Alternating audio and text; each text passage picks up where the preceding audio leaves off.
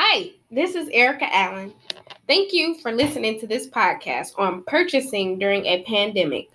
My goal is to educate you on what you will need to know before you purchase your home. I know this can be a frightening experience, but I am here to walk you through the process and educate you to make your experience less stressful. First, let me answer some questions that you may need to know. Starting with the market. Understand that the demand for housing is still strong despite the hit to the economy and supply is at a record low. In other words, it's a seller's market. It's approximately 12 to 15 buyers for every built home on the market. Homes are getting multiple offers because inventory is so low. Record low mortgage rates and shortage of inventory has kept the U.S. housing market strong with respect to buyer demand. With unusually high buyer interest rates this late in the home buying season, buyers are moving much faster than this time last year to beat out competition and lock in low mortgage rates. The national median listing price on realtor.com was 350,000, up 10% year over year while prices rose 8.9% in larger markets. Buying activity slowed down due to the pandemic, but has significantly rebounded since June. The pace with which other buyers are willing to make offers and desire to lock in record low interest rates and driving the buyer demand. Growth in housing demands, asking prices, and sales have all recovered in the past two months, but new listings remain the missing link. After a temporary boost in the new listing in mid August, the growth of new listings again has dropped again. Further improvement in the new listings could be limited going into the fall as peak sales cycle subsides. New listings were down 12%. The new listings trend regained momentum after declining for three consecutive weeks. This will provide some slight relief for buyers facing few options to choose from. The overall four week trend points to an improvement in horizon but sustained new listings growth could be a dent in fall home sales. Total inventory was down 39%, with the number of active buyers growing rapidly and beyond seasonal normals. More deals are taking place late in the summer. They're quickly putting offers on homes that come up for sale, driving the overall number of homes for sale lower. That continues to put a dent on overall inventory volumes. Time on the market is still 12 days faster than last year. This means homes are sitting on the market for much less time despite the notably higher price tags. In addition to the seller's market pressures in which homes sell quickly after listing, measured time on the market is also dropping as the share of fresh listings rise. The real estate business is practicing social distancing. We have a face mask. We have developed ways to keep safe.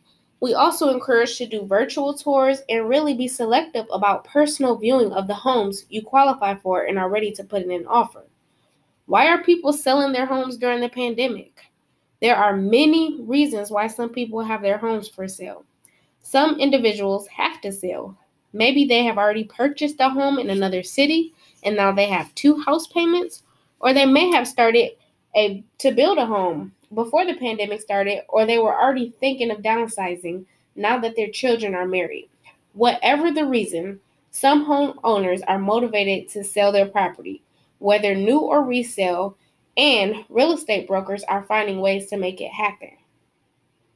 Bottom line is that real estate sales, lending, and settlement industries have been very slow to adapt digital technologies that allow buyers and sellers to get more accomplished in less time.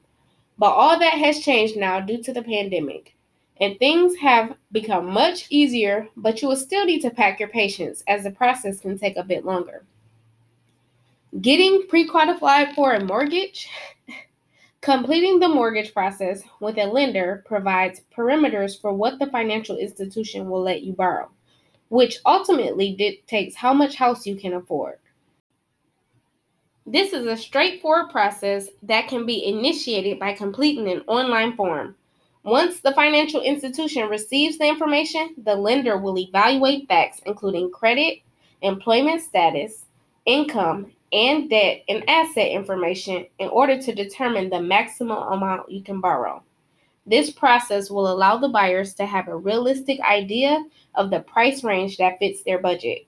It also provides sellers with some peace of mind that there will be a financial means available to the buyer to complete the purchase.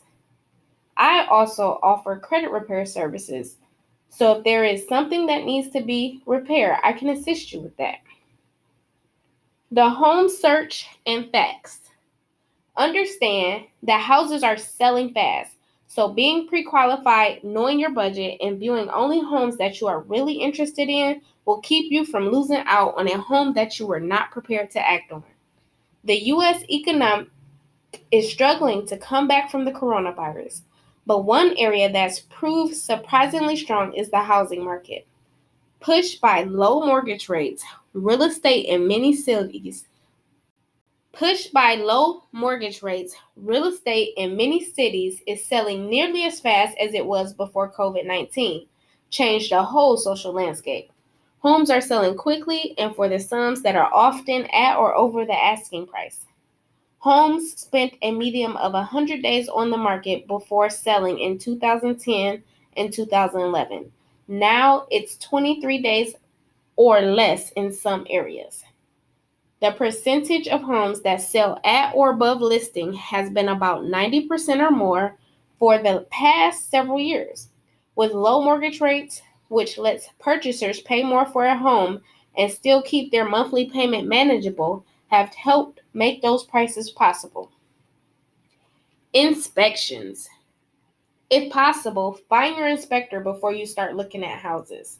Now, some inspectors are using FaceTime or Zoom to let purchasers tag along remotely to keep social distancing, but still allow you to see what they see. Offers. To purchase a home, you may need to make an offer on more than one property, and yours may just one of multiple offers. Multiple offers are increasingly the norm and are more the norm for homes priced between 200,000 and 400,000 and in higher demand.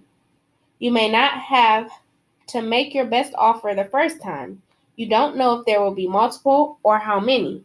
Properties hit the market and you rush to get your offer in.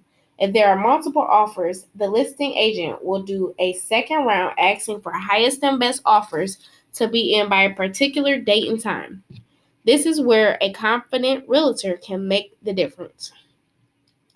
Specific circumstances determine how much more the winning bidder might pay.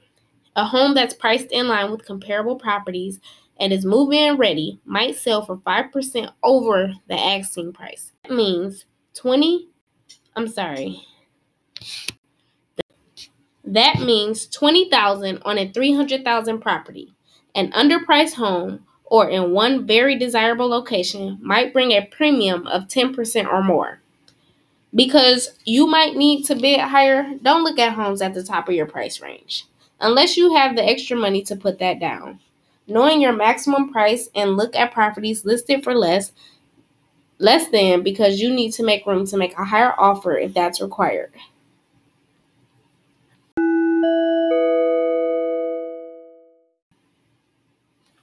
I am Erica Allen. Thank you for listening to my podcast, and I would love to be your realtor.